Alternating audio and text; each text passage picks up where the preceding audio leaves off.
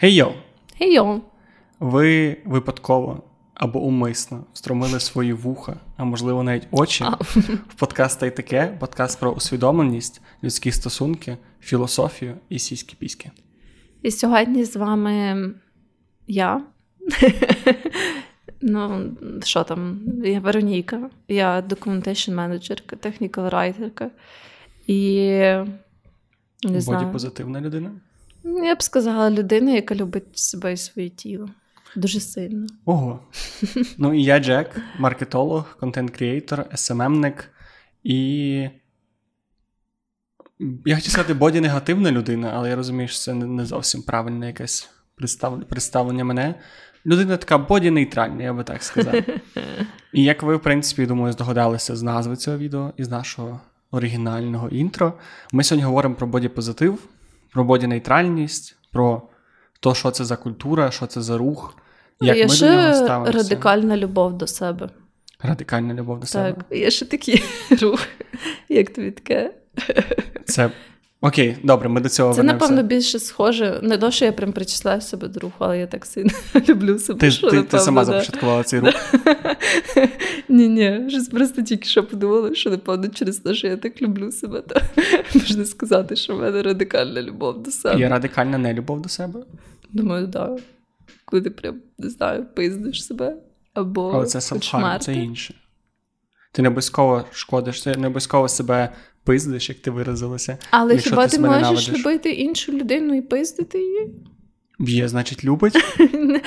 Це не зовсім так працює. Ну, гуд. Тобто ми сьогодні говоримо про цю течію, наше ставлення до неї, якісь інтернет-думки, наші думки. Загалом розберемося, чи треба бути боді-позитивним, чи не треба бути боді-позитивним. Що це таке? Не знаю, що ми пояснимо, що це таке. Не можу пояснити. Ну, коротше, у нас сьогодні дискусія про тему тіла, прийняття свого тіла, любові до свого тіла, нелюбові до свого тіла. Mm-hmm. І все. І все. Ні, ну, може, ще щось буде, хто його знає. Але ми ще не знаємо. Цього не було в сценарії. Та-та, що ми здовідь прописували схваленими нашими продюсерами. Щоб ви розуміли, кожне наше типу, і, коротше, чітко, вивірено, є так, в сценарії. Так, і так. Щоб ви собі не думали, що це якісь там хіхоньки-хахоньки. Так, це все... ну це для того, щоб люди це слухали, реагували на це і писали більше, взаємодіяли з нашим контентом. Так. Це спеціально, це як роблять ці обдруківки спеціальні. Я певна, що ти теж спеціально робиш. Ні, я роблю їх не спеціально, але це тема для іншого випуску. Окей, добре. В общем, це все продуманий піар-хід. Ну і ще це робить нас ближчими до нашої цільової аудиторії. Так. Тому що ми просто робимо вигляд, що ми не мультимільйонна продакція. Це все... Тут стоїть камера кру на 20 людей. Так, що ви робите? Ви саботуєте наш подкаст. А звідти ми в полоні, будь ласка, врятуйте нас. Ми просто маємо цю четверту стіну, якби, щоб це, ну, більше довіри було між нами і вами. Так. Але з іншого боку, щоб ви дуже, знаєш, не звикали, що ми на одному рівні, бо насправді ми дуже популярні, дуже багатні. Коротше.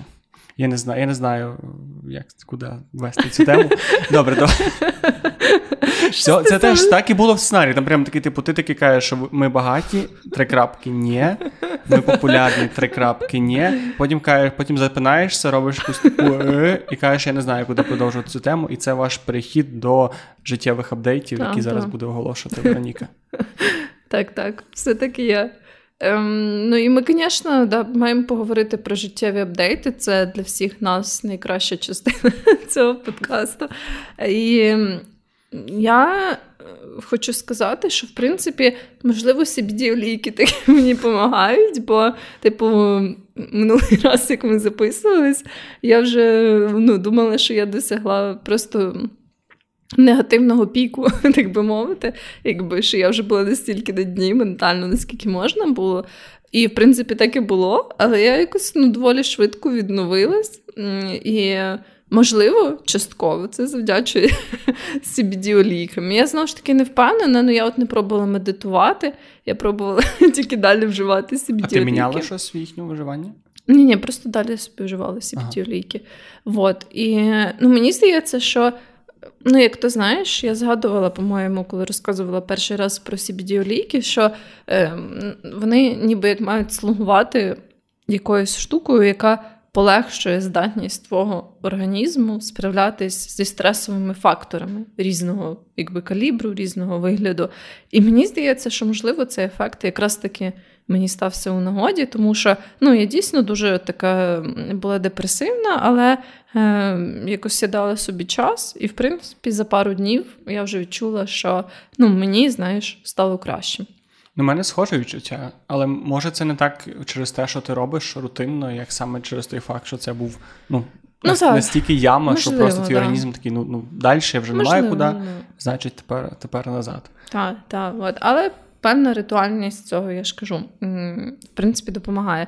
І я ще хотіла розказати, що я перший раз за років 8 познайомилась. Не стала бомбити Донбас. Так. Ну, це вже за 9. Перепрошую. Здається, так, за 9. Ну, в общем. Я познайомилась з людиною в залі. Ще абсолютно незнайомою, прям говорила з нею.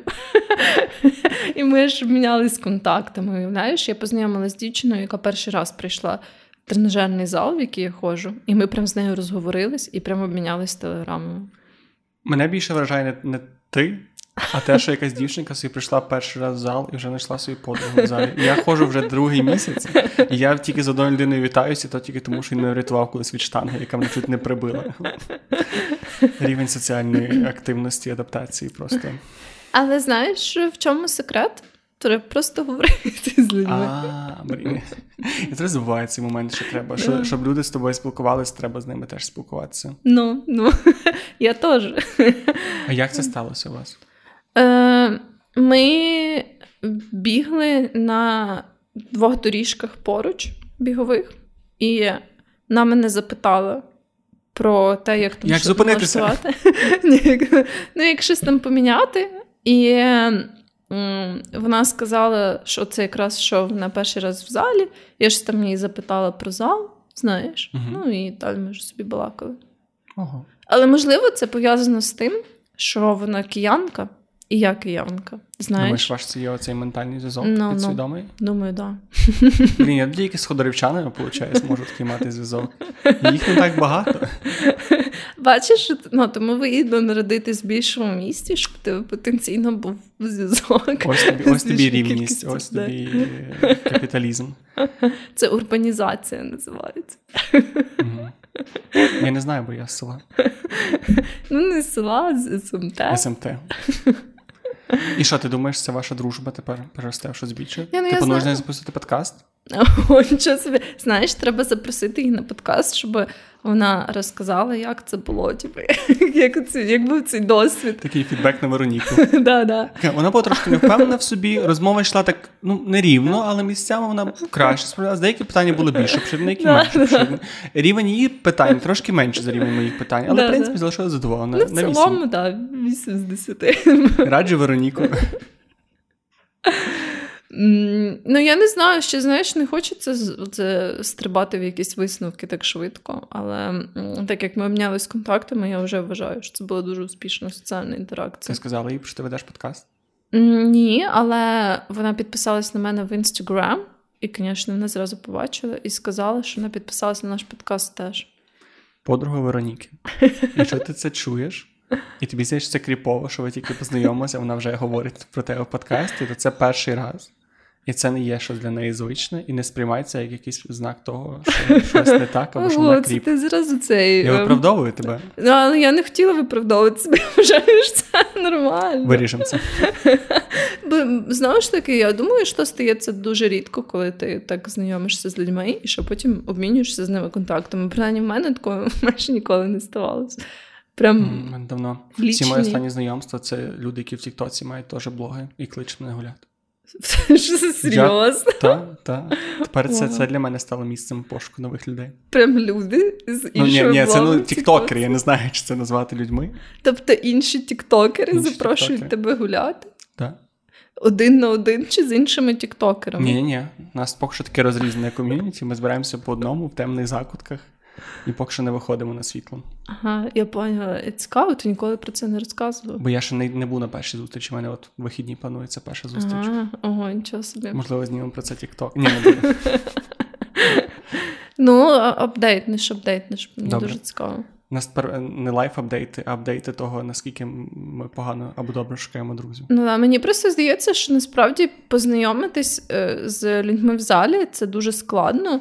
Бо я, наприклад, взагалі не люблю говорити з людьми під час того, як я займаюся в залі. Мені здається, якби ця дівчина запитала мене щось, коли я би вже робила свій силовий воркаут, ми би зовсім не розговорились, тому що, як я вже якось згадувала, що я люблю тільки займатися в залі. Я не люблю говорити, я не люблю ні на кого дивитись, максимум перемовитись 2 словами. Оце якби мій темп. І якби я думаю, ну, знаєш, всі інші рази, коли хтось говорив до мене в залі, це було просто, типу, можна по черзі на цьому тренажері займатися. Скільки вже підходів? Да. Ви тут працюєте? І я просто кажу і далі вдіваю навушники, знаєш, тобто це, ну, ніяким чином не стає першим кроком до розвитку якоїсь розмови. І я думаю, що якби я в той момент не бігла на біговій доріжці, то я би навіть не розговорилась би з нею прям зовсім. Да. Але суть в тому, що це прям дуже важко. І я прям не уявляю, як люди знайомляться в залі, якщо це прям типу під час силових вправ. Може, вони там вичікують, коли якась потенційно їм цікава людина вже би закінчить, знаєш, свій воркаут. Мені здається, і мій план моєї якоїсь соціальної інтеракції в залі це коли ти дуже довго ходиш в схожий час, інші люди, які ходять в схожий час, ви починаєте мікроінтеракціями вибудовувати комунікацію. І ти перше просто починаєш, або починаєш вітатися, потім вже можеш більше слів, а потім ви вже ходите на каву і такі, вау, як це сталося. Я не знаю, чи це працює, бо я ніколи достатньо довго не ходив в зал підряд, щоб це перевірити. Я ходила прям дуже багато в зал, і щось в мене ніколи такого не входило. Найбільше, до чого я доходила, це що в одному залі оці люди, які ходили теж в схожий час, почали зі мною вітатись. Знаєш, навіть самі перші. Це було приємно. Знаєш, ти вже такі, якесь таке відчуття цього ком'юніті, що ти там собі біжиш, приходить якийсь тіп, який займається в той же час, і він такий, привіт. Привіт. Да. Це вже респектабельно. Але, щось далі, ніж просто привіт. Це ж ніколи не заходило. Ну, добре, може, мені треба передивитися свій план. Ні, якщо ти прям хочеш дружити з кимось з залу, то це, думаю, не дуже ефективно. Я не знаю. Це така дивна розмова дорослих людей, які намагаються... Дружба в 20 з чимось років. Я насправді не намагаюсь, бо в мене багато друзів. Просто якщо це з'являється така можливість, то... Це просто прикольно. Нові знайомства – це прикольно. І з часом вони стають... Мені здається, що люди, які нас там слухають, яким 17-18, думають, що ми якісь долбойоби. Але я теж так думав би про свої 17-18 років, а зараз ти розумієш, що знайти десь людину, покомунікувати з нею, списатися, обмінятися контактами – це велика рідкість. Я думаю, зараз це ще більша рідкість для більш юних людей, так як вони навчаться в школах і навчаться в універах і сидять вдома, тому що вони якраз теж дуже добре. Може, тепер це стало загальною проблемою, не тільки дорослих людей. В общем, нам. А що в тебе? У мене нічого такого визначного не сталося за тиждень, я ні з ким не познайомився. Я хіба що теж почав почуватися краще, я не знаю, чи це через медитацію чи ні. Але мене здається, що моя оця сумність, моя оця депресивність замінилася розсіяністю. І я не знаю, чи це добре, чи погано, тому що сьогодні, не сьогодні, це мене кожен день я ловлю себе на тому, що я щось роблю. От я сьогодні зробив собі протеїновий коктейль, поставив його на... протеїновий коктейль, ти засипаєш 2 штуки в молоко, трясеш і п'єш, там нема процесу, нема тривалості. Я знайшов цей коктейль через 2 години напівзробленим, просто лишеним на кухні. І я не пам'ятаю, що мене відволікло від нього, чому я відійшов.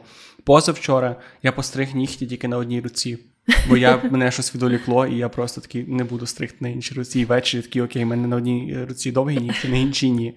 Тому я не знаю, чи це шлях вверх чи вниз по моєму ментальному здоров'ю. Це тому в тебе на футболці пише «Disconnected». Це не пов'язані між собою речі, але, напевно, це якийсь старий внутрішній символізм. Ну, може. Але бути російним не так вже і погано. Ну, я не знаю. Тік-ток, сраний тік-ток. І це, до речі, не тільки я помітив. Я почав помічати цей тренд людей, що через тік-ток купа людей почала діагностувати собі СДВГ. ADHD, я не знаю, як це правильно, СДВГ. Синдром дефіциту уваги? Гіперактивності. Який саме полягає в тому, що ти суперросійний, тобі дуже важко фокусуватися, і там ще дуже багато, насправді, дуже складна медична кондиція, і її не варто діагностувати самостійно. Але в тіктоці стільки контенту а-ля, якщо в тебе СДВГ, то ти от така, або ти отакий-то. І я помічаю, що дуже багато людей почали писати в коментарях, і нам... І мені особистий профіль, що особливо, коли я викладаю якісь відео про зосередженість, продуктивність і так далі, мені пишуть, ой, якщо в мене СДВГ, то як мені зосереджуватися? А як можу бути продуктивним, якщо в мене СДВГ? І я розумію, що TikTok дуже популяризується. Амфетамін. Але так і є, це ж це Адерол, які, і інші похідні ліки для лікування ADHD, синдрому дефіцити. Дефіцит уваги і гіперактивності. Так. В общем, це ж... маленькі концентрації амфетаміну. Я цього не знав. Але це, знову ж таки, це лікується таким чином, коли це дійсно хвороба, яка діагностована, коли ти подивись до відео в інтернеті і сказав. Тому я не кажу, що це в мене щось віддалено схоже, і мій мозок по аналогії хоче сказати, що в мене СДВГ, але це неправильний підхід, і я так не вважаю. Коротше, я не хочу просто здаватися людиною, як ті казали, що нам сумненько, наче нас депресія. Але так, я супер розсіяний з тим часом, тому я навіть забув, про що я хотів розказати. Взагалі я не хотів нічого розказати, я хотів просто... Ми постійно в кінці подкасту кажемо, щоб ви нам залишали відгуки, ставили лайки на Ютубі і в Телеграмі, підписувалися на всіх соцмережах. А зараз я хочу це зробити ближче до початку. Я не знаю, чи це щось поміняє. Але якщо ви дослухали сюди, послухали наші апдейти, то ми заслужили. Ви нас достатньо любите, ви достатньо в нашій увазі, ми вас захопили своїми життєвими історіями. Тепер можете відволіктись на одну секундочку, поставити лайк на ютубчику, написати відгук в Apple подкастах, написати нам щось в інстаграмі, підписатися на нас і зробити будь-яку дію, яка допоможе цей подкаст показати більше кількості людей. Дякуємо вам. Так, це завжди дуже класно, ми це дуже цінуємо. Ще давно не було якихось смішних коментарів. Були. Які? Ця жінка, яка написала, або чоловік, яка написала в Apple подкастах, або написав, що цю жінку, цю пані неможливо слухати, кров з вух, відписка, скарга і щось там ще. Да? І 1 бал в Apple подкастах. Я не побачила це. Так. Дякую. А потім 2 людини написали такі малі коментарі, я їх заскрінив, але мій телефон зараз знімає, тому я не зможу їх прочитати. Отак. Ну добре, ми прочитаємо їх наступного разу. Так. О, дуже дякую, що не було такого негативного коментаря, повністю присвяченого мені. Так. Я радий, що тепер не я один в цьому. Але цікаво, що коли коментар був присвячений мені негативний, а тобі позитивний, то було 4 зірочки. А коли тобі негативний, а мені ніякий, то 1 зірочка. Несправедливо. Та ладно, нормально. Добре, менше з тим. Давай по боді позитиву. Що ти думаєш? Давай так. Структурно. Бо я достатньо розсіяна людина, давай хоч подкаст якось так зробимо з тобою послідовно. Що таке бодіпозитив? Це прям екзамен якийсь з бодіпозитиву, знаєш. Ну, покажи, як ти себе любиш. О май гуднес. Це не так звучало. Ні, ну в сенсі, що... Я не буду показувати зараз, як я себе люблю. А потім, там чому такі рейтинги низькі? Чому люди ставлять 1? Через такі історії, Вероніка. Я, вже вдома буду себе любити. Що там? Бодіпозитив. Угу. Бодіпозитив...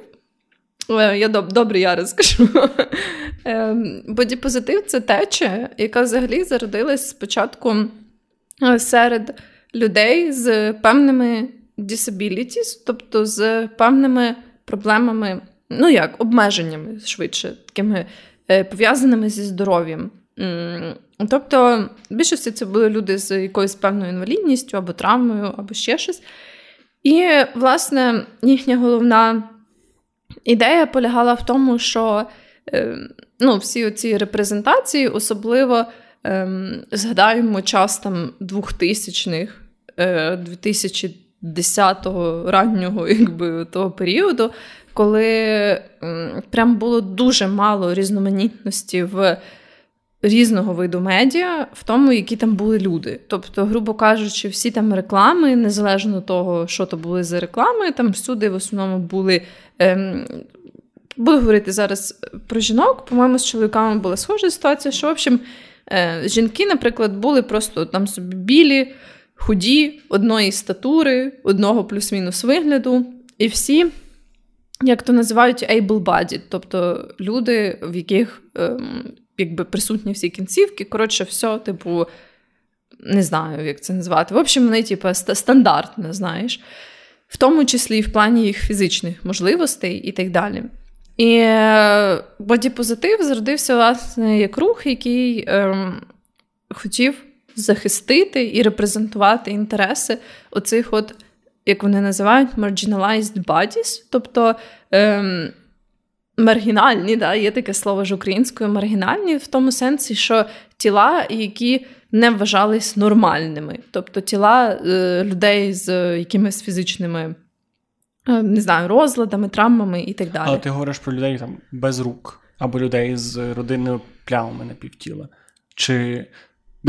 Для мене просто цей рух асоціюється з повними людьми. Я зараз поясню. І ще одну... Я не знаю, я думаю, що там багато... Він не зароджувався якось, от як один стрім. І ще один витік руху бодіпозитиву. Це саме фет... Блін, я зараз боюсь помилитися, але це була... Асоціація грубих людей. Причому навіть не грубих, вони називалися ФЕП, Fat Union of America, щось таке, тобто жирні люди Америки, і, власне, от, типу, з цих жирних людей, повних людей, вони потрошки перейшли до того, що... Ну, про це я щось мало знаю, насправді, але, ну, цей термін marginalized bodies, тобто маргіналізовані тіла, він враховував і тіла, власне, товстих людей. Ну, типу, і теж це такий цікавий аспект, що і це одна з речей, про які, зокрема, в рамках цього дискурсу бодіпозитивності багато говорили, що, ну, ніби як є оце, там, припустимо, епітет товстий. Ми звикли вживати його, ніби це образи. Хоча це просто, якби, опис людини товстий і худий, знаєш? Але жирний – це образи. Ну, тут уже більше нюансів, і я не впевнена з приводу слова «жирний», не знаю. Ну, да, напевно, це більше вже якось так... з негативною конотацією, але товстий – це по своїй суті нейтральне слово, знаєш. Тобто, і, наприклад, багато людей, принаймні в англомовному просторі, більших за розмірами людей нормально ставиться до того, щоб їх описували як фет. Тому що, ну, типу, є, типа, син худі і є фет, товсті люди. А не сик? Мені просто було якраз цікаво, тому що в нас є слово «повний» і є слово «жирний». Англійською мовою є слово ніби «сик», але «сик» – це не зовсім про будову тіла, це швидше типу, про щось масивне. І є «фет». Але я просто чув, що саме слово «фет» дуже теж таке контраверсивне, тому що дуже багатьох людей з бодіпозитивного ком'юніті воно сильно тригерить. Не, навпаки. Типу, якраз таки багато людей з бодіпозитивного ком'юніті виступали за те, щоб типу, слово «фет» просто було нейтральне.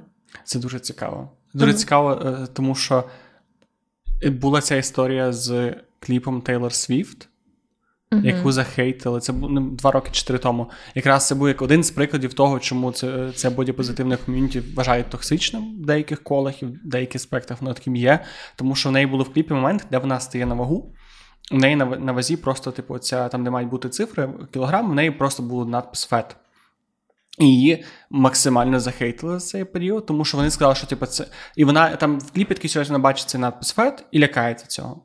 І всі сказали, що це супер фетфобік, що це фетфобія, це коли ти... Ну да, я погоджуюсь. Але це...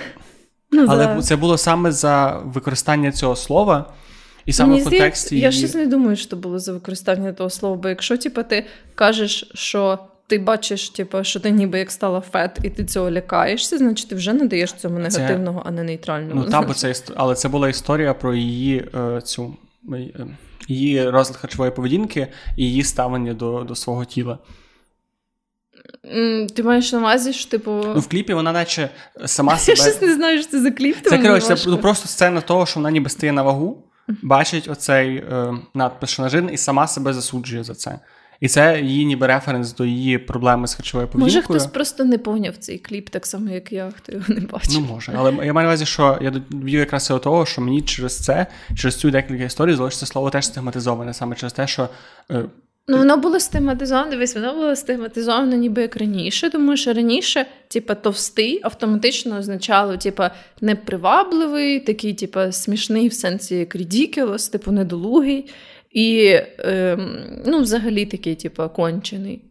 От це автоматично пропагувалось так в медіа, тому що всі персонажі, наприклад, які були товсті, вони були просто там якимись або, як то називають, комеді-крилів, тобто комедійними персонажами, які, типу, нічого ніколи не могли нормально зробити, вони просто там були для того, щоб всі сміялись, того, що вони товсті. В такому плані, тобто, це слово було маргіналізоване таким чином, але просто частина цього всього руху, якби прийняття, в тому числі і товстих людей, не будемо зараз говорити про людей з іншими, якби, фізичними, не знаю, як українською це краще сказати, насправді. Вадами? Ну, ні, бо вади, мені здається, це теж хуйово. Ну, так, давай, типу, з фізичними особливостями. Вот. І, власне, в плані прийняття цього товстих людей, то якраз таки і говорили багато про те, що це слово з такого маргіналізованого популярною культурою має навпаки стати нейтральним в тому сенсі, що це якби по своїй суті є нейтральне слово, просто те, як воно використовувалось в масовій культурі до того, не було нейтральним. От в чому суть. Але чи воно вже перейшло? Ну, ок, це, в принципі, дискусія для... Ну, та, це, я думаю, буде дуже суб'єктивно для всіх, але... Ну, я, наприклад, персонально думаю, що це хороша ідея, тому що, ну, якби в тому, щоб бути худим і в тому, щоб бути товстим, немає ніякої проблеми, немає ніякої, якби, безпосередньої, не знаю, аморальної якоїсь складової, тому мені здається, що це мало би бути цілком окей. Просто нейтрально використовувати ці слова худий і товстий, або там, не знаю, звичайний, для того, щоб описати статуру чиюсь. Ну, і, по суті, бодіпозитив – це про те, що будь-яке тіло... Власне, да, продовжуючи цю штуку, сорі, що я перебуваю, просто закінчу свою думку, що це почалось як рух такий спрямований саме на маргіналізовані тіла, їхнє прийняття і нормалізацію в суспільстві, і з тим, як він розповсюдився, то він і розповсюдився на, якби, менш такі явні, як сказати, ну, в общем, такі більш нормальні для нас тіла, в сенсі, що вже не було, знаєш, такі радикально маргіналізовані типи людей, а просто там, наприклад, жінки, в яких, ну, не знаю, є складки, там, типу, чи жінки, в яких є целюліт і всяке таке, але вони, типу, підпадають в рендж нормальних тіл, в тому сенсі, що вони, наприклад, можуть купувати одяг в мас-маркеті, для них, типу, є розміри такого одягу і всяке таке. От, тобто, з тим, як він набув популяризації, він ніби як більше став включати і просто такі а-ля нормальніші, не в сенсі, типу, прийнятної норми, а в сенсі... такому іншому, коротше, сенсі тіла.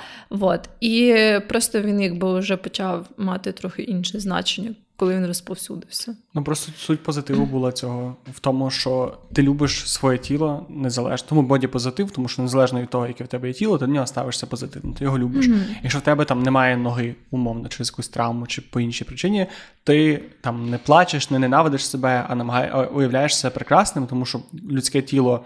Це, так казати, що людське тіло – храм, так само людське тіло по дефолту є неймовірним, прекрасним, його треба любити, це те, що в тебе є, і воно будь-якої форми, будь-якого вигляду, воно неймовірне. І якраз воно зародилось великою мірою тому, що у нас завжди були ці... Я не знаю, як воно було в древності, але я ще читав...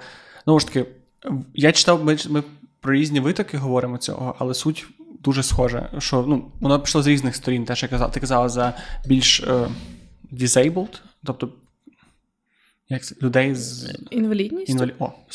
Людей з інвалідністю. Я читав більше про витоки саме від групих людей і про їхніх проблем, які там було якраз професор, в якого дружина мала зайву вагу. Він розповідав, що в неї не було взагалі ніяких в суспільстві, не те, що привілеїв, на неї не було одягу, вона не могла в багатьох місцях пересуватися. Деякі двері були занадто занадто тісні, банально для неї. Там ще дуже багато нюансів, вже не кажучи про те, що люди буквально шеймили її за те, що вона груба, при тому, що в неї до того були якісь певні кондиції, де не те, що вона там була якась лінива. От, і ще я читав, що навіть ще раніше, взагалі витоком цього, не витоком, але один з таких перших аспектів, коли згадується бодіпозитив, це було в 1800 якихось роках, що жінки почали масово протестувати і популяризовувати відсутність корсетів, тому що була ця мода на оці талії, які такі, як піщаний годинник. І люди почали знімати корсети, жінки точніше, почали знімати корсети, казали, що це неприродно, це буквально травмує їхні тіла. І вже тоді люди були такі, та що ви вийобуєтеся, так гарно було, а тепер не гарно, що хочете мати грубі животи. Тобто ця розмова за те, що наші тіла – це наша відповідальність, і вони всі прекрасні, і не треба під тиском суспільства якимось чином їх навіть не те, що змінювати, а деколи навіть травмувати, вона вже доволі давно ведеться в суспільстві. Ну да. Просто зараз вона в цьому етапі, в цьому часі вона більше переросла в таке питання, як ставитися до свого тіла, оце як будувати сприйняття самого себе і свого тіла якось здорово. Угу. Ну да, та я погоджуюсь. Ну так, і мені здається, що є багато упереджень насправді стосовно цих рухів. Хоча, як на мене, в кожному з них, як там бодіпозитивності і бодінейтральності, можна знайти якісь ідеї, які можна втілити в своє життя. В різних комбінаціях, в різних проявах, залежно від того, як пасує тобі як особистості з твоїм ставленням до свого тіла. Ну, і з твоїм тілом. Ідея суперкласна, насправді. Хоча теж... У мене є претензії, теж не те, що я висуваю претензії, але в мене є речі, з якими я не погоджуюсь на ідеологічному рівні, певні, стосовно бодіпозитивності, і на фактичному рівні їх більше, в тому сенсі, що дуже сильно імідж цього руху псують такі, можливо, 10% учасників цього, навіть, можливо, в лапках учасників. По-перше, у мене на увазі...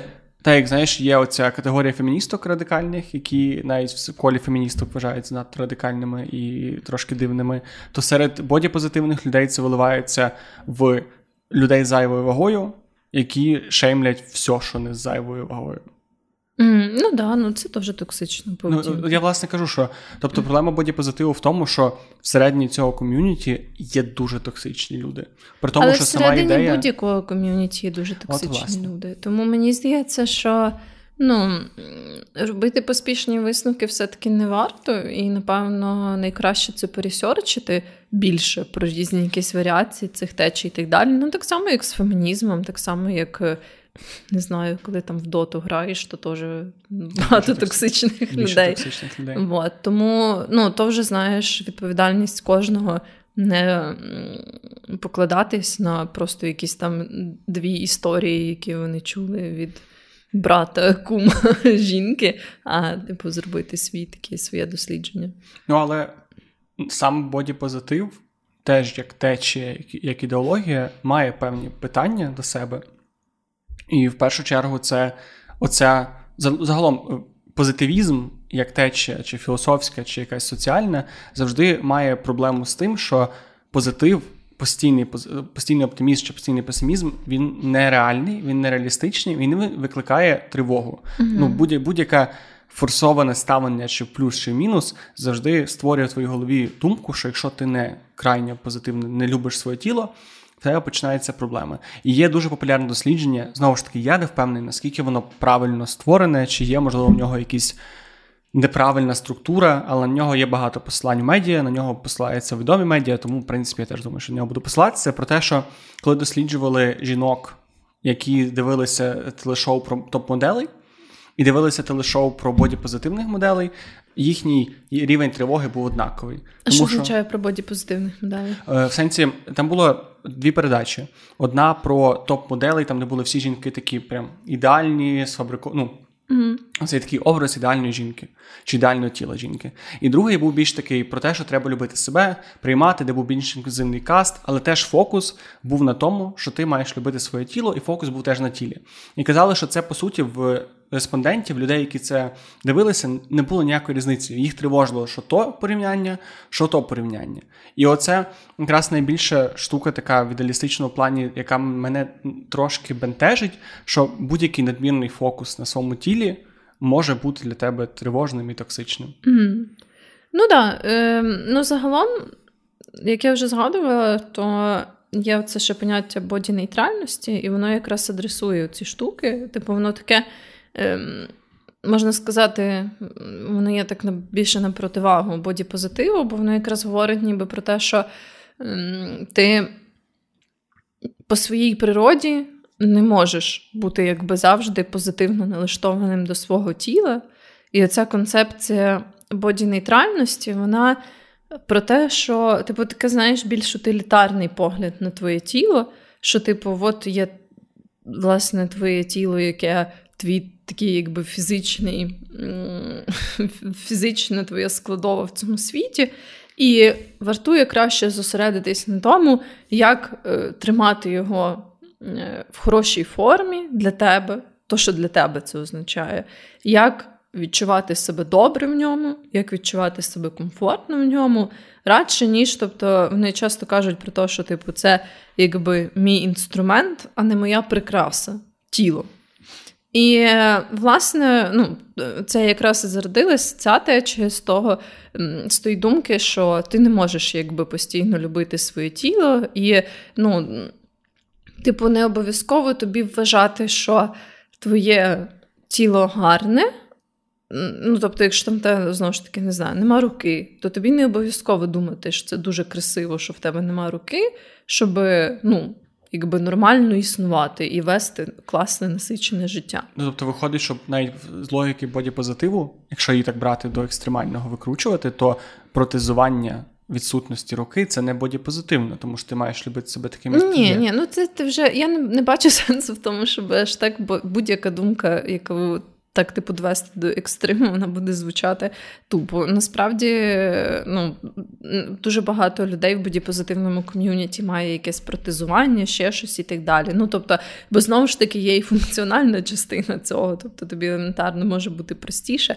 В общем, суть в тому, що персонально моя думка зводиться до того, що і боді-нейтральність, і боді-позитивність, як і всі інші рухи на світі, це спектр. Це спектр ідей і спектр радикальності. І коли вони прям піздець радикальні, то всі ці ідеї стають, ну, такими сумнівними. Особливо, коли ти починаєш їх ще, типу, і нав'язувати іншим. Тому що і боді-нейтральність радикальна може бути сумнівною, і боді-позитив радикальний теж може бути сумнівний.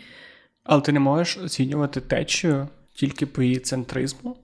Тому що, по факту, всі продуктивні зміни руху йдуть з більш радикальних течій. Ну, тобто, я маю на увазі, що всі зміни боді-позитивні, які були, це інклюзія plus-size моделей. Хоча це теж з точки зору якоїсь глобальної зміни питання, чи це етично, чи не етично, чи це помогло, чи не помогло, але менше з тим.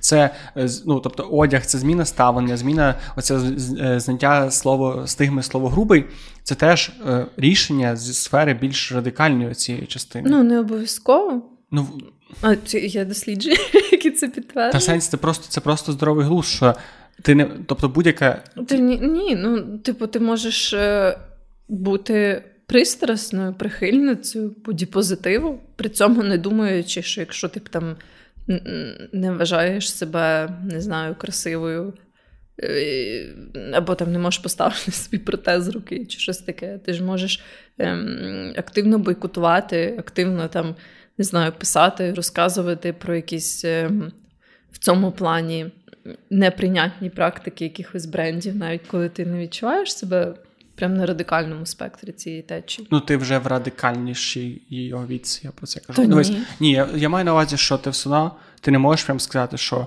те, що оця думка випливає з цієї філософії, хоч радикальна думка, вона... Ти можеш її знехтувати, тому що це надто радикальне рішення. Але це рішення, яке логічно випливає з цієї філософії. І, знаєш, я не кажу, що йому можна знехтувати. Я просто кажу, що, ну, це тільки частина, і все. Ні, от просто Тут якраз проблема в тому, що ми оцінюємо бодіпозитив як загалом течію по людях в середній, які адекватні. Що, в принципі, мені здається, і правильним способом, але чому є до нього питання саме через цю неадекватну частину? Ну, знову ж таки, таке питання є до всіх інших течій і до людей в цілому. То як ставиться до себе, до свого тіла? Добре.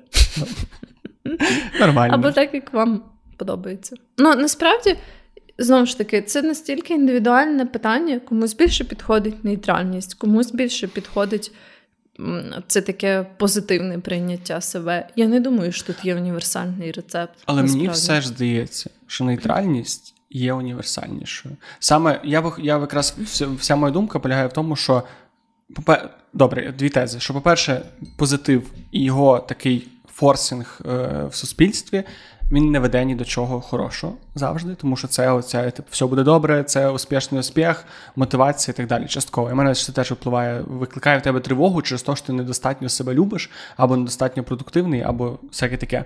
А друге, це те, що чомусь в медіа бодіпозитив виявився супер неінклюзивним, і дуже багато його здобутків в лапках не те, що не рухають загалом цю тезу, яку вони висувають. А теза – це допомога людям, яких тіло відрізняється від загально прийнятого стандарту краси, прийняти себе, відчути себе повноцінною частиною себе і не тривожитися, і не мати психологічних розладів на фоні їхньої відмінності. І от, по-перше, бодіпозитив чомусь зараз супер неінклюзивний. І теж я ще одну штуку, яку я читав, дослідження, яке брало більше 250, там, коротше, велику вибірку постів в соцмережах, тому що зараз бодіпозитив – це все-таки більшості, це рух, який популяризований. І от третя ця хвиля з бодіпозитиву – це про соцмережі і сучасні медіа. То більшості оцих бодіпозитивних пабліків, якщо взяти всі їхні пости і зробити аналіз тіл, які там знаходяться, то там 70% – це білошкірі жінки з надмірною вагою. Ну, і це ніби вбиває всю суть, весь сенс того руху. Ну да, можливо, але мені важко сказати, так як я не можу назвати себе активною учасницею саме якихось бодіпозитивних ком'юніті або там бодіпозитивного руху. Мені важко сказати, чи це просто викликано тим, що, ну, наприклад, білі жінки, ну, принаймні, типу, білі жінки американки і такі, типу, з... Ну, бо є, типу, різниця між класами, як, типу, білими жінками-українками, які були, типу, там, репресовані і опресовані весь цей час, от, майже. І білими жінками, тобто, українки, наприклад, вони швидше, є такий термін, як white passing, тобто, що вони, типу, білошкірі, але, типу, це не є класичне визначення цієї білої привілейованої людини. Вот. Тому що нас нема з чим порівнювати. Ти в цьому сенсі можеш навести? Ні. В тому сенсі, що контекст, наприклад, білих жінок в Америці, або там в Британії, або в Німеччині, він зовсім інший, ніж контекст білих жінок в Україні історичний. Розумієш, що я маю на увазі? Я тільки не розумію, чи ти маєш на увазі, тому що в цих країнах були чорношкірі азіати в більшості, і тому там було питання расової дискримінації, тому що в нас були інші ставлення до жінок. Тому що в нас була інша дискримінація, яка була пов'язана з тим, що ми, наприклад, українці, або там Eastern Europeans, ну, такого плану. Тобто, що, якби, в даному випадку нас, якби, колонізували, незважаючи на те, що ми білі. Тобто, те, що ми білі, якби, все одно, розумієш, в тому сенсі. Вот. В общем, але, говорячи так про білих жінок, в основному мається на увазі оцей такий привілейований клас білих жінок. І, ну, от. То мені здається, що важко, знаєш, зробити такі висновки, з чим саме це пов'язано, бо, ну, наскільки я знаю, там немає якогось такого прям відвертого фільтру, що, типу, якщо ти, наприклад, чорношкіра, там, не знаю, чорношкірий чоловік з відсутньою ногою, що, типу, тебе не сприймуть в бодіпозитивному ком'юніті. Мені здається, такого нема. Але це моє просто враження, але я не можу сказати точно. Чому в моїй голові, коли я говорю про бодіпозитив, я уявляю жінок з надмірною вагою? Чому це стало таким... Ну, знову, і я оце питання, чи це мій фільтр? Чи це фільтр, через який я дивлюсь, через те, що я там дивився, можливо, контент більш скептичний до цього руху? Чи це просто ніби з часом стало таким прихистком саме для цієї когорти людей, бо я просто бачив кейси, ну, в інтернеті бачив кейси того, як шеймлять, наприклад, людей, які мають гарну фігуру жінок. Тобто, якщо ти зайдеш на будь-яке відео, яке там, стало віральним, і там, де жінка така прям або накачана, або дуже гарно має фігуру, таку, ну, по стандартам краси, завжди буде дуже багато коментарів від інших жінок, які будуть писати, що типу, іди щось поїж, що ти така худа, що ти така нещасна. І було дуже багато... Ну, а це не є, типу, представниці течії? Дуже часто. Дуже часто. Ну, а як ти можеш поняти, чи це представниці бодіпозитивної течії, чи ні, просто по коментарям в інтернеті? Тому що було дуже багато... Ну, це все з якоїсь глобальної дискусії. Дуже важко визначити по конкретному коментарі, що це людина. Але, знову ж таки, вертаєш до оригінального питання. Чому у моїй голові це асоціюється саме з жінками з надмірною вагою? Це ж, ну, це 10% цього ком'юніті, по ідеї, мало би бути. Можливо, ну це те треба запитати. Але це ж не тільки моя. Тобто тебе це немає цього? Не. Треба запитати нашу аудиторію, чи в них є ця асоціація. Ну, тому, мені здається, це питання того, наскільки ти заглиблювався в дослідження цих рухів. Найбільше. І все. Так само, як, типу, якщо запитати пересічну людину, ну, менш відкритих до фемінізму суспільствах, типу українського, що в них асоціюється з фемінізмом, то хтось може сказати, типу, там, не знаю, ці там фемки з небритими пахами. Окей, має сенс. Але якщо ти зайдеш на хештег бодіпозитив у будь-якій соцмережі, це буде те, що ти побачиш. Ти не побачиш, ти бачиш дуже мало відмінних від цього людей. Ну, от, я кажу, що, ну, немає, я не знаю, в мене немає пояснення, чому так. Бо я не є якоюсь активною учасницею руху, мені важко, в мене немає. Ні, сорі, я не говорю, я просто, щоб це не звучало, наче я ставлюсь до тебе як до одної. Ну, в сенсі, я маю разі, те, що я веду з тобою дебати, ну, чаще я вважаю, що ти маєш протилежну до моєї позиції. Та-та, ну, я розумію, я просто маю на увазі, що в мене немає якихось інсайтів стосовно цього. Можливо, через те, що, ну, от, білим привілейованого класу жінкам, незважаючи на те, що частина їхнього життя, як от їхнє тіло може бути маргіналізовано, їм все одно якось за рахунок загальної привілейованості, можливо, легше якось бути вокальними в цьому плані, чи щось таке. Я знаю аргумент того, доказ, чому в мене є ця асоціація. Це два найпопулярніші кейси. Ні, ти вже розповідав. Історія з Адель. Тобто це теж тема, яка, коли ти говориш про бодіпозитив і його токсичність, завжди випливає, тому що Адель це була, по суті, представницею плас-сайз людей в культмедіа. Тобто це дуже відома співачка, яка мала надмірну вагу. І коли вона схудла, то її ж ком'юніті... просто мала вагу. Більшу тілобудову. Ну, в сенсі, її завжди сприймали як частину цього, як таку репрезентацію повних людей в музичній сфері, в медіа, в популярній культурі і так далі. І коли вона схудла, її захейтили. Ну, тобто, знову ж таки, питання, скільки людей захейтило чи ні, але це був відомий кейс, про який писала медіа, про який дуже багато людей писали, і журналістів, і блогерів з цієї сфери, про те, що типу, вона зрадила культуру, і вона фетфобік. Ну, не знаю, якщо це не супроводжувалося ніякими заявами з її боку, то, типу... Ну, от, власне, але це не супроводжувалося. Це, ну, тобто, єдина її заява була в тому, що я хочу схуднути, тобто, я там маю надмірну вагу, я йду на мій healthy journey. І все, і там, ну, і це була купа людей. Ну, тут мені важко сказати, бо, знову ж таки, я не бачила якихось її стейтментів, я не знайома з цією ситуацією, з Адель конкретно.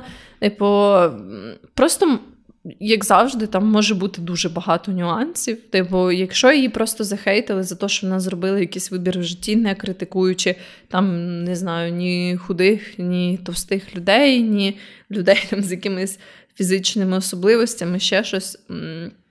То, звісно, це не є щось обґрунтоване. А може вона спізділа якусь хуйню? Ні. Типу, а може ти так думаєш? Може... Ну, ножки, виправте мене. Ну, просто я кажу ні, ти кажеш, що та. Ну, тобто... Ні, що я не кажу, що та, я не знаю. Я не знаю я кажу, взагалі, але я тобі кажу, що цього не було. Ну, і добре, якщо я, типу, ми по дефолту сприймаємо те, що типу, вона не спізділа ніякої хуйні, зробивши це, то, ну, типу, тоді це не обґрунтовано. Але чи не є це, ну, і, чи не є це доказом того, що якась загальна тенденція в цьому ком'юніті не дуже позитивна. І, тобто, ставати частиною... Та ні. А чого? Ну, типу, так само, знову ж таки, так само, якщо брати такі радикалізовані думки, можна сказати, що ставати частиною феміністичної ком'юніті – це не дуже добре, ставати частиною, не знаю, патріотичної ком'юніті – це не дуже добре, там ще якусь ком'юніті – це не дуже добре. От, тому є якісь такі випадки, типу, тим більше в інтернеті існує стільки різних джерел і способів, щоб висловити свою думку, що я впевнена, якщо пошукати там, типу, на Ютубі, то знайдеться 50 відео-есей, які скажуть, що Адель, типу, зробила все чітко, типу, немає в цьому ніякої проблеми. Ну, якщо так було. Ну, але це не буде від представників. Хоча б, блін. Ну, от, знову ж таки, по цьому, по цих всіх тезах дуже складно сформувати своє ставлення до цього. І, тобто, чи відділяти ком'юніті від загалом цієї ідеології. Просто таким чином можна дійти до того, що, знаєш, нацисти не така вже погана ідеологія, тому що там були нормальні пацани, можна всі хотіли. Ну, суть в тому, що, знову ж таки, ну, кожна людина, як адекватна людина, має оцінювати для себе наслідки і втілення якихось певних ідей, в тому числі будь-позитиву або будь-нейтральності. От. Тому, якби... Одна група на Фейсбуці буде з бодіпозитивністю не схожа на іншу групу на Фейсбуці з бодіпозитивністю. Одна група по бодінейтральності буде не схожа на іншу. Тому це якби просто один з поглядів, одні з філософій, ну, але... ну, через призму яких можна дивитись на це. Але факт залишається фактом, що наш світ загальний, типу як медіа, компаній, брендів, він стає більш інклюзивним. І як уже типу, втілювати цю інклюзивність через призму боді-позитиву чи боді-нейтральності, це вже ну, швидше рішення кожної людини. Ну, і як і в боді-позитивності, так і в боді-нейтральності є, наприклад, свої якісь плюси і мінуси.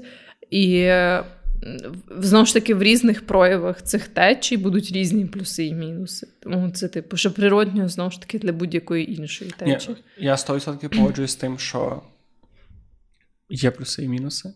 І тут я вже трохи наступаю на інше питання, чи має нести загальне ком'юніті відповідальність за ось таку ситуацію. Тому що, знову ж таки, це логіка, яка нас приведе до того, що, типу, є хороші русські.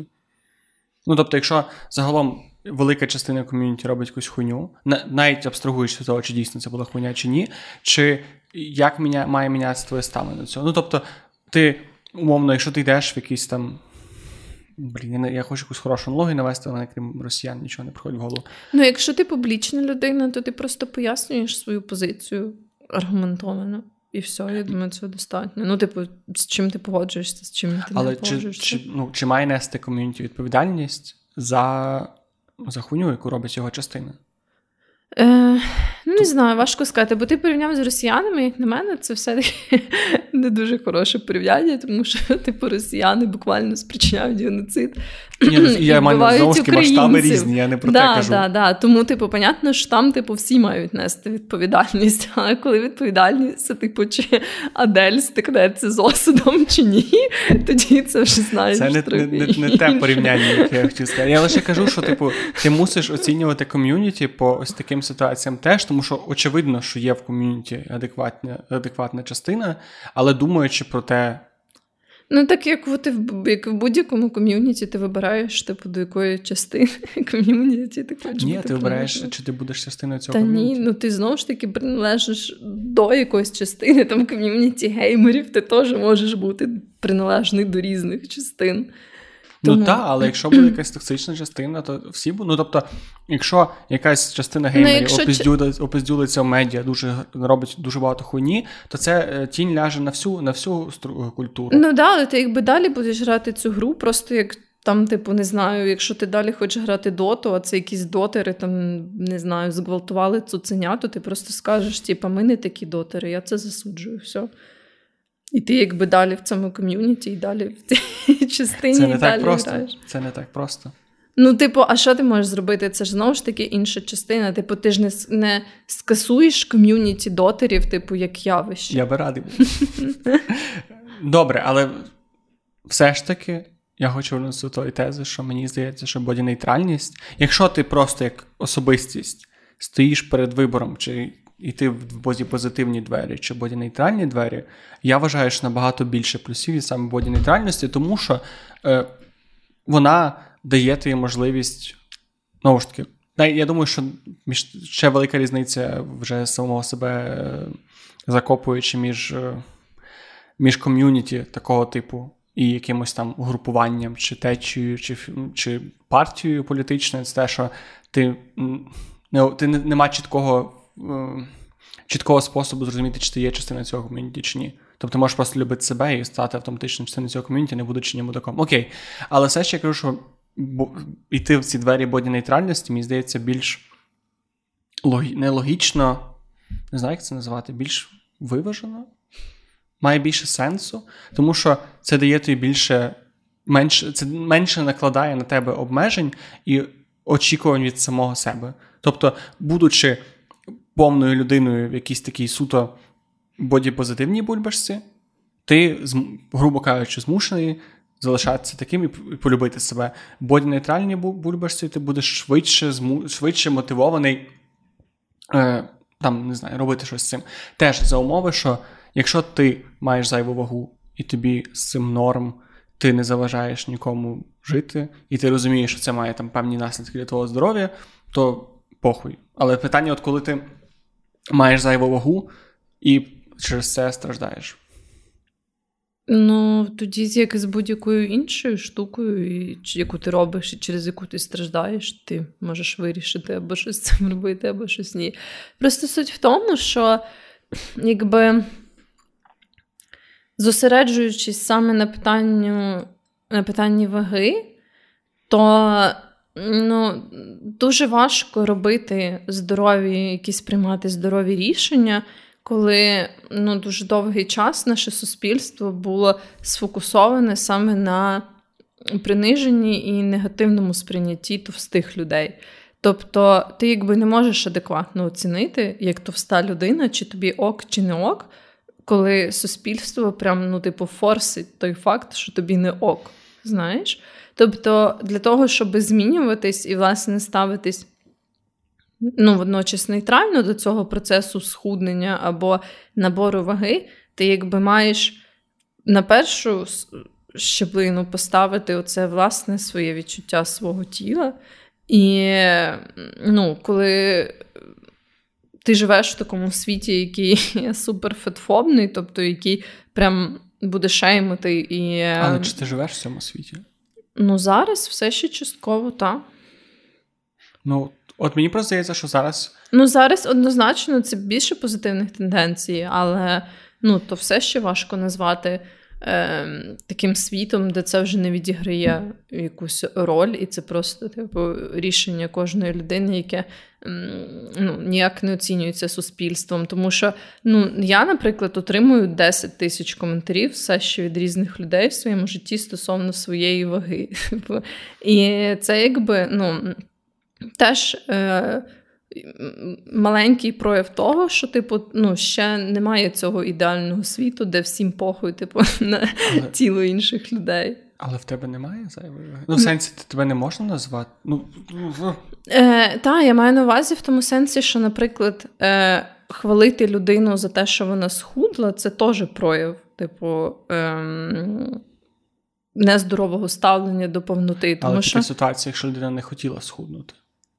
Якщо ти знаєш, що я хочу схуднути, ти будеш хотіти схуднути і ригати 24/7 для того, щоб схуднути, і інші люди не будуть цього знати, вони будуть знати, що ти хочеш схуднути, і не будуть посвячені в нюанси того, як ти це робиш. Але ти хочеш сказати, що якщо я хочу схуднути і кажу тобі: Вероніка, я хочу схуднути, і за кадром, ти цього не знаєш, я маю якийсь речовий розлад, ригаю, як ти кажеш, 20 хвилин в туалеті, і худну, і ти мені кажеш, що класно, що я худну, то ти робиш щось не так? Так, бо ти заохочуєш цей харчовий розлад.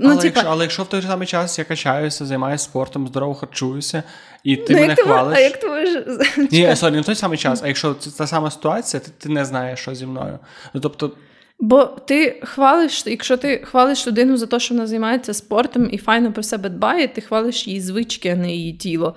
А хвалити або висловлювати негативну оцінку тілу іншої людини – це завжди не ок. Я не знаю. Ну, блін, це в сенсі, є велика категорія ситуацій, в якій це не ок. Дивись. Але є велика категорія ситуацій, в якій це, ну, норм, ну, в якій це немає ніякої проблеми з цим. Ну, я би так не сказала, бо мені здається, що, можливо, там, коли ви прям домовились, що, типа, всім це окей, і то, типу, це може бути спірне питання. Ну, можливо, є якісь, там, 0,1%. Просто по дефолту це не ок. І, типу, в тому сенсі, що, наприклад, коли, ну, от у мене був розлад харчової поведінки, і якраз такі коментарі, коли хтось казав мені, о, ти схудла, типу, вони мотивували мене ще гірше ставитись до їжі, розумієш? Тому що я бачила, що, типу, люди помічають, що я схудла, значить, я все роблю правильно, значить, мені треба ще більше себе обмежувати. Вот. І це не ок. Але, ну, але як навігувати? Ну, тобто, виходить, що правильний спосіб, це якщо ти добре знаєш, що в людині відбувається, тільки тоді говорити про її зовнішність. Ну, так, але взагалі, але, типу, взагалі, я думаю, що 99,9% випадків не треба взагалі коментувати вагу іншої людини. А саме ти кажеш про вагу. Тобто, якщо би там... Ну, і зовнішність, є ж оце правило, типу, що ти можеш зробити зауваження людині стосовно чогось пов'язаного з його зовнішністю, якщо вона може пофіксити це за 5 хвилин. Якщо в неї є десь там пляма, якщо в неї щось терчить з вуха, якщо в неї там, не знаю, труси видно і так далі. Якщо в неї там, не знаю, потекла помада, тоді да. Але всі інші речі, то вже зовсім інша категорія. В моїй голові така війна. З одного боку, я ненавиджу, насправді, коли мені кажуть, що я погано. У мене був період, коли я там активно займався спортом, активніше, ніж зараз, і схуд. І я був такий, блін, я схуд, і так класно виглядаю. Мені сказали, боже, такий ти нещасний, трохи поїж, всяке таке. Це супер кончено.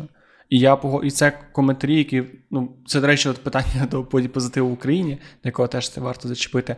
Але є друга сторона мене, яка зараз сходить в зал, і якби мені хтось сказав на вулиці, о, ти підкачався, або хтось написав в коментарях, о, Джек, ти підкачався, мені би це було приємно. Або якби мені написали, що, о, ти схуд, типу, ти краще виглядаєш, мені було би приємно. І я би просто не хотів, щоб ми в погоні за ось цим якимось, за тим, щоби... Ну, бачу, не робити коментарів, коли це недоречно, перестали робити коментарі, коли це доречно. Ну, а мені здається, просто це ніколи недоречно. Майже. Ну, я тобі щойно назвав два приклади, коли це доречно. Ну, так, але це все одно, типу, не така річ, в яку тобі треба енгейджитись як сторонній людині. Я розумію, що тобі було б приємно. Якби хтось похвалив якісь речі в мені, які би я хотіла, щоб хтось похвалив, то да, але на практиці це якби так, ну, не дуже працює в тому сенсі, що стороння людина не може так добре знати всі наслідки і так далі. Тому... Тобто ти маєш, ну, те, до чого я хотів привести, що ти можеш хвалити зовнішність людини, тільки коли на 100% впевнений, що це для тієї людини доречний коментар. І, на жаль, не так часто ти можеш бути впевнений в цьому. Так, майже ніколи, насправді. Я, насправді, це відчуваю. Я, на превелике щастя, це відчуваю не через себе, а через досвід своєї дівчини. І просто кожне, блядь, сімейне застілля, незалежно від того, чи з моєю ріднею, чи з її ріднею, чи з ще рандомними людьми, включає в себе факт того, що «Боже, яка ти худа». І це, я вже просто розумію, я збоку відчуваю цей піздець.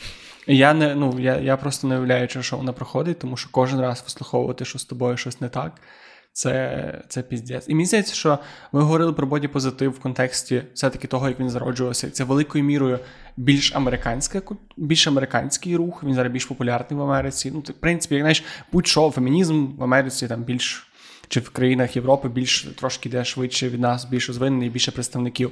І, можливо, тому в мене є ця асоціація з повними людьми, тому що теж це більша проблема стосується Америки, тому що в Америці це більше рівень ожиріння набагато, ніж в Україні, тому, відповідно, більше цих людей, тому це більш помітно. В Україні, мені здається, аспект, бо ми ще на тому аспекті бодіпозитиву, коли ми мусимо навчити людей не пхатися в тіла інших людей. Да. Ну, знову ж таки, я ж кажу, що я отримую дуже багато коментарів про своє тіло від абсолютно рандомних людей, про свою вагу, про ще щось. І, ну, я ж, на щастя, на такій стадії, коли мене це взагалі, ну, для мене нічого не вирішує, але, ну, просто те, наскільки це нормалізовано, ну, мене прям кожен раз шокує. Але я завжди думав, що це нормалізовано, так як казав, серед старших людей, наскільки це... Або серед Ні, я згадую деякі коментарі щодо тебе, щодо мене в подкасті, і це... Але от теж, але може це не суспільство, може це маленька частина, яка неадекватна, загалом суспільство доволі адекватне. Ну, можливо, але поки що я живу в цьому суспільстві, в мене немає такого враження за 25 років. Типу, я відчуваю певний прогрес, але тільки певний. Ну, якщо говорити конкретно про українське суспільство в цьому плані. Там тіл, ваги, розуміння того, що є етичним, що ні. Ну, в цьому плані, типу... Але цікаво, як в нас бодіпозитивним аспектом. Тому що, та, тема ваги, до речі, цікаво, з якої взялася саме в Україні оця якась така тематика. Думаєш, це ще пов'язано з Голодомором і оцим...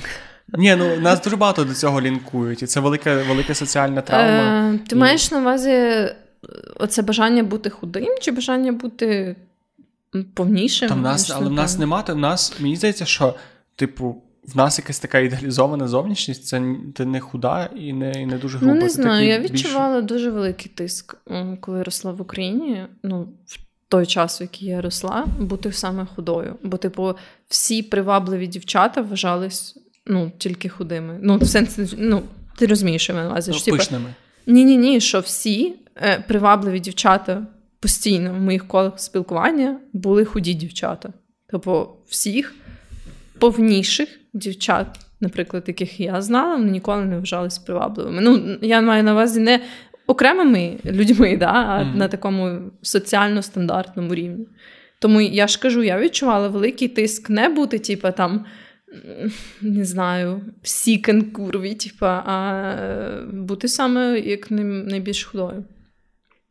Але в той час, якщо ти худа, то ти в Україні будеш вислуховувати поїж, де зроби то, а що ти така худа, як щепка. Але от мені здається, це більше якраз таки від старших людей в плані худоби, але не від молодших.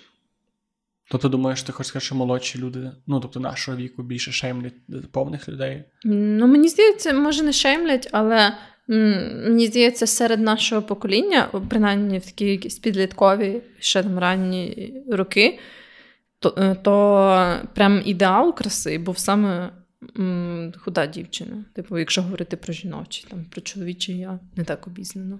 А чоловіки всюди, нас ідеал дуже просто. Треба має бути пресік і біцепс.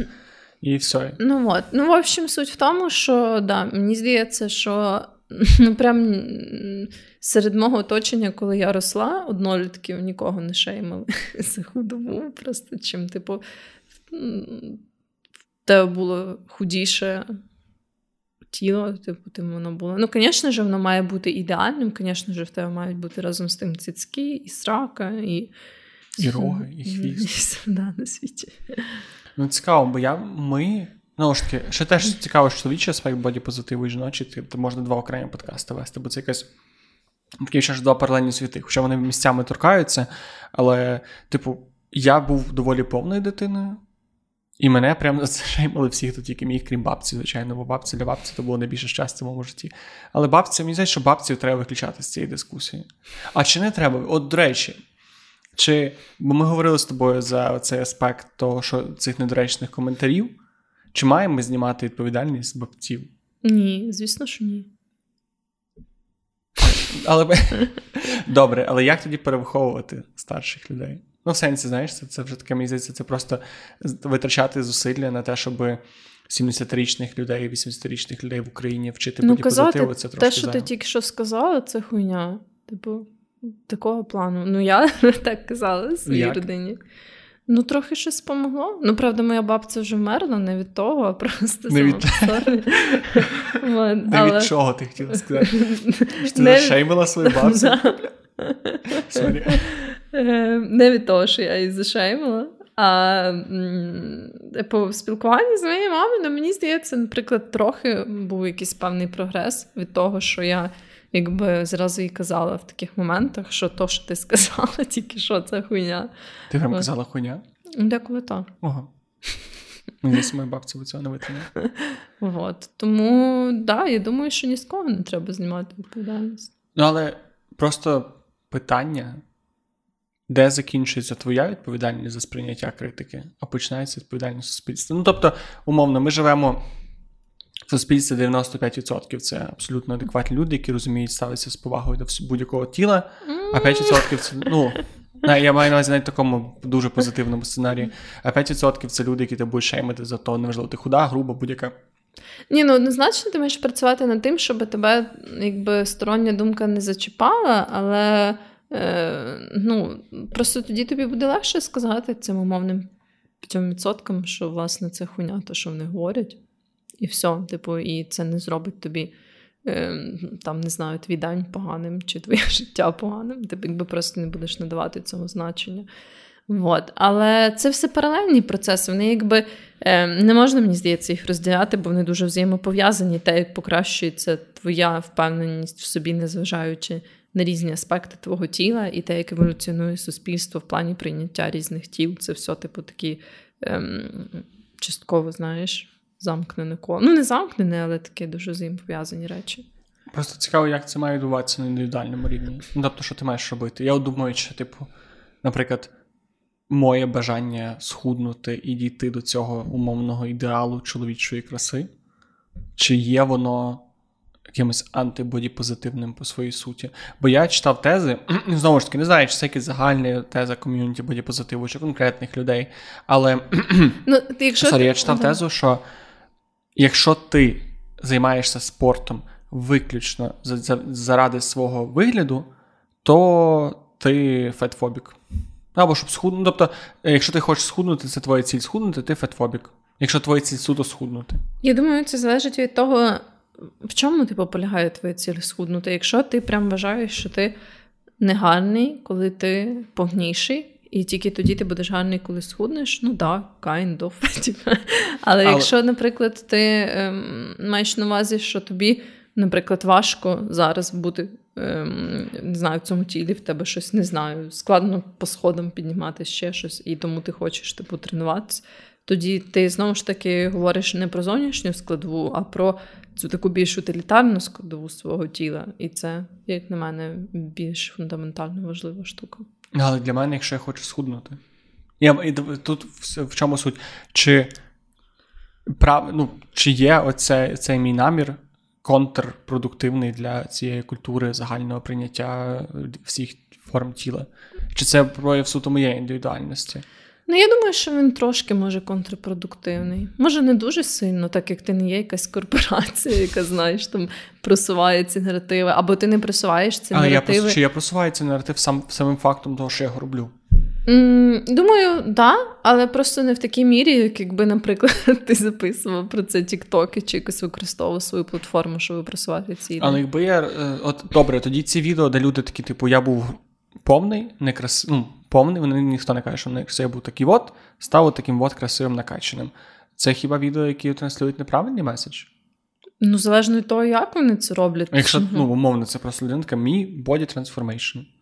Ну, да. Думаю, да. Думаю, це теж трохи контрпродуктивно для... Але, тобто, я все ж таки не погоджуюсь з тим. Ну, є об'єктивний факт того, що люди, що є здорове тіло, є нездорова вага. Є нездорова вага. Немає об'єктивного факту. Ні, в сенсі, є нездорова вага, що плюс, що мінус. Є вага... Але немає чітко визначеного параметру тоді, коли це стає здоровим або нездоровим. Тому що здоров'я – це дуже велика сукупність факторів. І навіть цей індекс, який використовують BMI... Ой, індекс – це хуйня. В общем, суть в тому, що немає чіткого визначеного поняття, що є нездоровою вагою, а що є здоровою вагою. Тому що ти можеш мати середню вагу, і піздець хуйово себе почувати. А можеш мати більшу вагу і дуже класно. Це працює тільки в середині спектру. Ну, тобто, маючи 100 зайвих кілограмів, яка б в тебе, хіба ти якийсь унікальний випадок, але жодного такого випадку поки що не було. Але тут ми знову не можемо орієнтуватись тільки на екстремальні варіанти. Тому що суть в тому, що все одно більшість людей, вона десь, типу, на середині шкали. Це, типу, є навіть такий закон розподілу. Ну, так, типу, гаусу, так. Вот. Тому суть в тому, що якби тільки вагу Ну, якби одна вага не є вирішальним фактором, розумієш? Ні, я тому і кажу, зайва вага. Тобто є навіть цей BMI чим поганий, що якщо ти супер накачаний, здоровий стронгмен, то ти будеш дуже жирний і дуже надмірно. Ну так, але от ну, немає параметрів, які об'єктивно визначають кількість зайвих і незайвих. Є параметри, коли твоє серце не витримує, ну, так, або коли в тебе пропадають місячні через те, що ти надто. Так, але ти не порахуєш, яка саме вага має бути в цієї людини, щоб це все налагодилось. Це просто комбінація змін їхнього способу життя, яка це, типу, міняє. Ну, але я кажу, що це об'єктивно нездорова вага. Та вона доволі висока в спектрі, та дуже багато людей, яких ми тикаємо, кажемо, що вони в цій категорії, вони до неї не належать, але вона все ще присутня. Ну, типу, просто суть в тому, що зазвичай це, якби, знову ж таки, це не питання тільки ваги, це питання сукупності факторів і життя. Бо, типу, вага – це просто ніби як наслідок способу життя, розумієш? І якщо, типу, твій спосіб життя, ну, абсолютно, якби, такий збалансований, здоровий, з фокусом, типу, на хороше самопочуття, і твоя при цьому вага припадає на якийсь спектр, то це не можна назвати здоровою вагою. Якби, якщо в тебе є... не можна. Ой, ну, точніше, це не можна назвати нездоровою вагою. Звісно. Якщо ти, типу, ну, прям в тебе якісь аспекти життя поїбало, і при цьому в тебе певна вага, то, ну, типу, да, вага – це, якби, частина, це просто наслідок цієї ситуації, але все одно фокус має бути не сама вага, а зміни твого життєвого лайфстайлу. Ну, так, бо те, що ти будеш надто мати там, критично велику вагу, мати проблеми з серцем, чи будь-які інші причини, по які ти захочеш її скинути, і ти почнеш сидіти на стрімних дієтах, це не поможе твоїй ситуації. Але я ж це вів з чого? З того, що ти казала, що ці відео, там, де люди трансформують своє тіло з такого середнього спектру до більш такого лін накачаного спектру, що вони не є позитивні. Але мені здається, що це якраз, типу, абсолютно нормальна річ, і це якраз те, що чому мені більше подобається body neutrality, тому що ти робиш своїм тілом, що хочеш. Ну так, да, ну так і є, типу, просто що, знову ж таки, якщо ти прям кажеш, от я був такий, типу, середній, а став гарний, то невже є не body neutrality. Але це моє сприйняття себе. Ну так, але воно не є body neutrality. Чому? Якщо, не в сенсі, ну ладно, окей, якщо ти вважаєш це прям красивим, ні, але ти не можеш... Ну, якщо ти просто показуєш, типу, таке було моє тіло, таке воно зараз, типу, все, без інших якихось конотацій, але то окей. Але це завжди конотація розвитку. Ну, не... Ніхто не має body transformation, ну, або їх дуже мало, де люди набирають зайву вагу і... Ну, хіба, ну, є приклади, коли ти не дуже худий і хотів збільшити. Ну, от, знову ж таки, але коли ти показуєш, це вже не є апріорі бодінейтральним, тому що ти показуєш своє тіло як прикрасу в даному випадку, що не є однозначно там погано чи добре, просто це не є бодінейтральним. Але ти можеш показати просто, що я хотів почуватися краще, почуватися здоровіше. І ось так ти не показуєш, як ти, типу, лежав на дивані, а тепер ходиш в зал, ти показуєш свій пресик. Розумієш? Це вже не є, типу, бодінейтральним. Але це наслідок твоєї конкретної роботи над собою. І знову ж таки, я лише кажу, що ці всі речі мають сенс. І є, якщо людина мала проблеми з недостатньою вагою. Ну, якщо ти фотографуєш, просто якщо ти фотографуєш до-після свого пресу, то це не є бодінейтральність. Ну, тоді будь-яка фотографія тебе, де ти з собою задоволений, не є бодінейтральність. Ну, частково, ну, так. Да. Ну, тоді просто бодінейтральність – це коли ти відчуваєш себе привидом, якого не існує, і твоє тіло фізично немає. Та ні, ну, просто коли ти, якби, не враховуєш, якби, аспект фізичної краси свого тіла. Ну, це така, якби, філософія. Я ж не кажу, що всім треба не враховувати фізичний аспект краси свого тіла. Я, наприклад, в своєму житті відчуваю якусь таку, напевно, комбінацію, ну, там, може, 70% прям боді-позитивності і десь 30% боді-нейтральності. Тому що в мене є дуже багато днів, коли я прям дуже люблю своє тіло, і я прям тішу з нього, мені прям хочеться його фотографувати, мені хочеться його показувати, не знаю, вдягати, ще щось. Це не є бодінейтральність. Але ті там 30%, коли я так ставлюсь до нього просто нейтрально, що воно є, але я собі далі живу своє життя, теж присутнє. Тому, типу, я от не можу перерахувати себе ні до тієї, ні до іншої течії. Але я кажу, що коли ти, типу... Але ніби... ти теж описуєш дуже радикальний тип боді-нейтральності. Та ні, ну, типу, якщо ти... Ну, ти не можеш бути боді-нейтральним, якщо ти буквально, типу, фотографуєш свій прес, типу, і показуєш його, який він ахуєнний. Ну, це, а типу... тоді не боді-позитивний, тому що тобі не подобалось твоє тіло спочатку. Ну... Хто ти тоді? Та... Тобто ти став, ти вріс в боді-позитивність? Але тобі може подобатись твоє тіло, яке воно було до того, і подобатись тіло з пресіком. А якщо сподобалось тільки з пресіком? Ну, значить, ти тоді не був, тоді не любив себе і не приймав своє тіло. Тепер любиш і приймаєш тільки з пресіком. Значить, можливо, ти не приймаєш своє тіло. Але якщо би ти це сказав публічно, тебе би захейтили за це. І ти би сама сказала, що це не прикольно, те, що ти ненавидів себе грубого, а тепер себе. Ну, так. Ну, так я це не за те, що не розумію. Це токсично в історіях, коли це мій особистий вибір людини. Я би не захейтила цю людину, я би просто подумала, що в неї ж типу немає такого прийняття себе холістичного. Ну просто мені чомусь здається, що дуже часто боді-позитив не абсолютно ніяким чином нормально не корелює з якимись змінами свого тіла. Тобто мені подобається змінювати своє тіло, мені подобається худнути, мені подобається займатися спортом і виглядати краще. І через це, от коли я думаю про якийсь боді-позитивну течію, чи дивлюсь в інтернеті, читаю про це, я себе відчуваю абсолютно не частиною цього.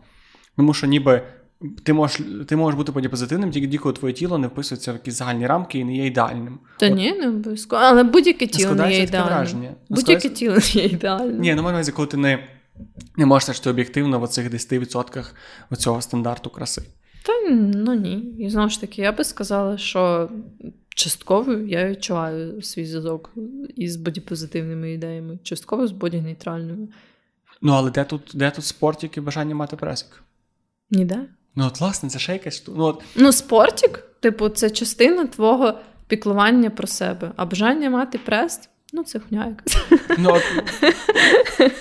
якщо це не токсик, то я не знаю, що таке токсик. Ні, ну, чого це токсик? Я ж тобі не забороняю мати прес. Якщо ти хочеш поставити собі таку ціль, я ж тебе не буду шеймити за те, що ти маєш прес. Ну, от як твоя подруга, я ж не буду тебе засуджувати за те, що ти хочеш працювати. Чи буду я це підтримувати? Ні, але я не буду тебе засуджувати. А ти вже несеш оцей наратив. Бо ми обговорюємо це. Але якщо я буду надто, якщо в мене буде серце ледве працювати, я буду звучатися животом, то буде норм. Що? Але якщо я буду мати дуже надлишкову... Та ні, не буде норм. Бо ти будеш погано себе почувати, ж так. Типу, це... А що, якщо з песьком собі добре працювати? То тоді, будь ласка. Типу, не буду вважати, що це хороше рішення, але типу... Але чому? Ну, бо це все одно, типу, ти намагаєшся якби співставити своє тіло з якимись ідеалами краси. Але, типу, якщо тобі ок, то...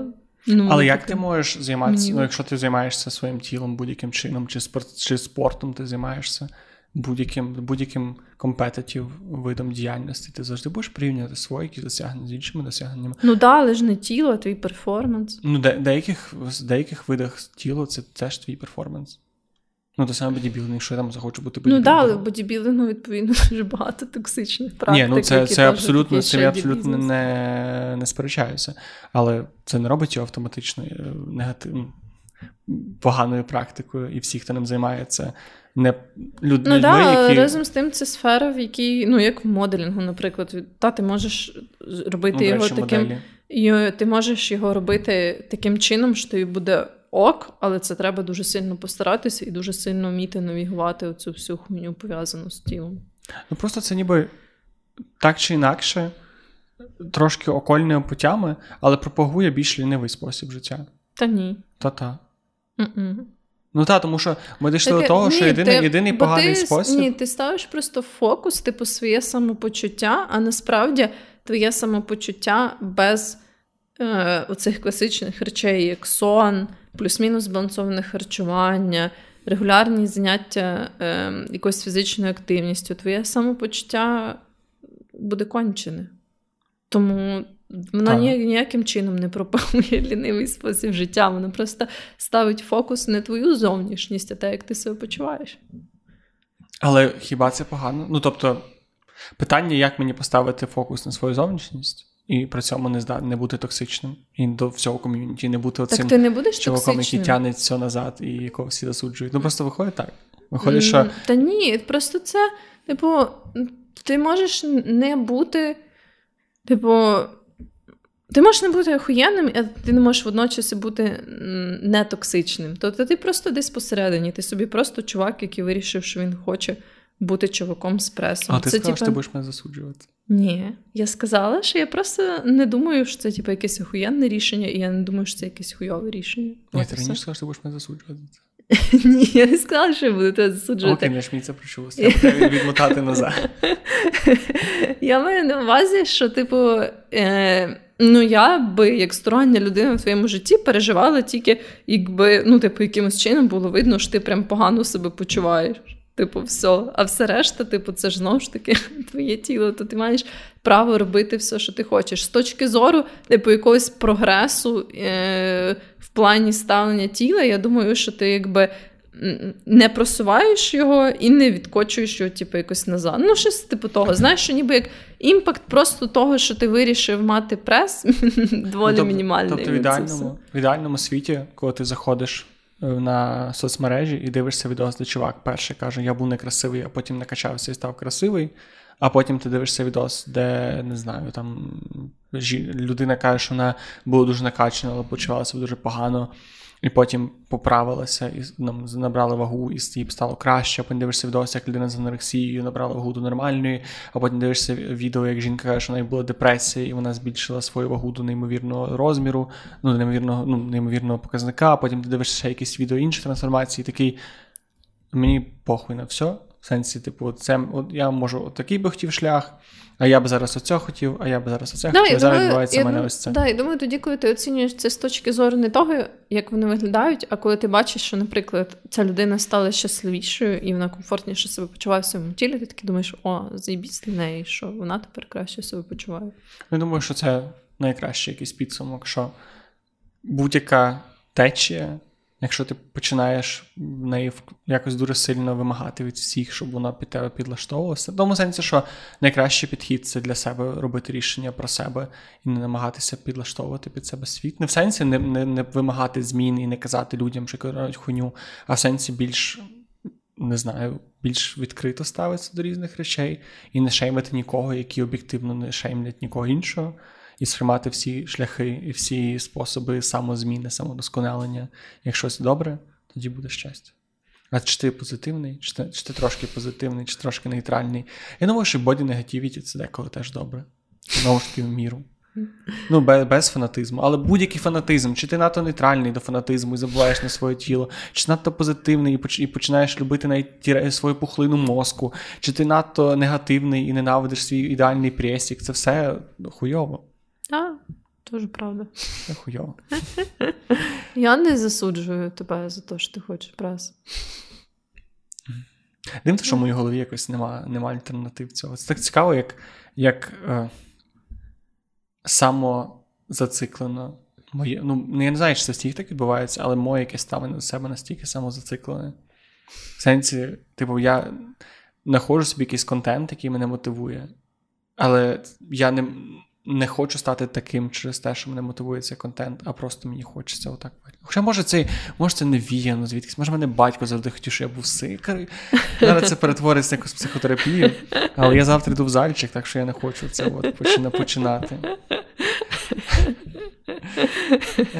Добре, як скажеш.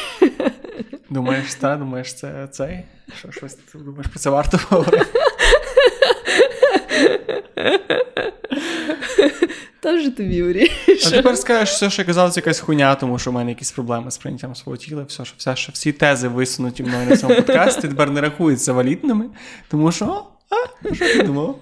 Я такого не хочеш пресік, то пішов нахуй. Просто вибалив собі дві прески через збоку, і на цього розказує про бодіпозитив. Не, я так не думаю. Добре, що, бачиш, у нас відрізняється ставлення стосовно цього. Може, хтось більше буде ідентифікувати свою думку з твоєю, хтось з моєю. У нас є ставлення. Чи у нас дійсно відрізняється ставлення, чи просто, типу, в мене моє тіло і моє бажання, в тебе твоє тіло, твоє бажання і в тебе. Моє тіло, твоє тіло, моє бажання. А вас наші тіла і наші бажання. Якщо ви давно не дивились на себе в дзеркало, то ви насправді або я, або Вероніка. З 50% шансом ви послухали стільки нашого подкасту, що тепер ви потрошки.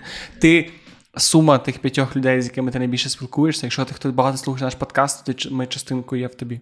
Mm-hmm. Отака то подкастерська пенетрація в твою душу і свідомість. Подкастерська пенетрація, дуже гарно.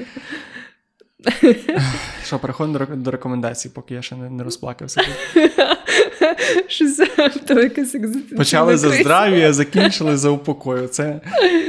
Я взагалі файно себе почула, якби комусь було цікаво. Ти зашеймала мене. Чого? Я взагалі тебе не шеймала. Напишіть в коментарях, чи вам здається, що я переслухаю подкаст, Джека, і там ти казала, що ти мене будеш засуджувати, я тобі скину цей момент. Добре. Але я щось думаю, що такого не було. Я вшию. Ти просто змонтуєш, знаєш, з інших слів.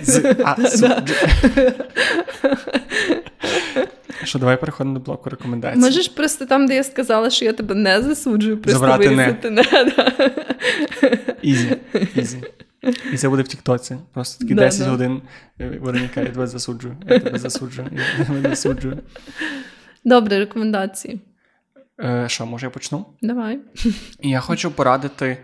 У мене є такий страх, що 99% нашої аудиторії не зрезонує ця рекомендація, але, можливо, у нас є люди, які або не вживають тваринних продуктів, маю на увазі вегетаріанці, або ті ребята, які не їдять рибу, або вегани, або просто цікавляться вегетаріанською кухнею. Але я хочу порадити магазин, який називається No Harm Store.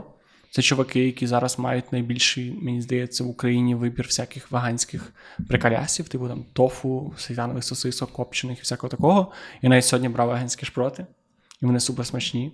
І найулюбленіше моє в цьому магазині те, що вони доставляють буквально, ти замовляєш, на другий день вони доставляють. Там на сайті навіть пише, що 85% отримують своє замовлення на другий день, 15% типу через день. Так що це супер класний сервіс, дуже зручний, і я дуже всім раджу. Приколасно. Що в тебе? Я хочу порадити англомовний подкаст. Він називається Dumb Blonde, що перекладається як «Дурна білявка».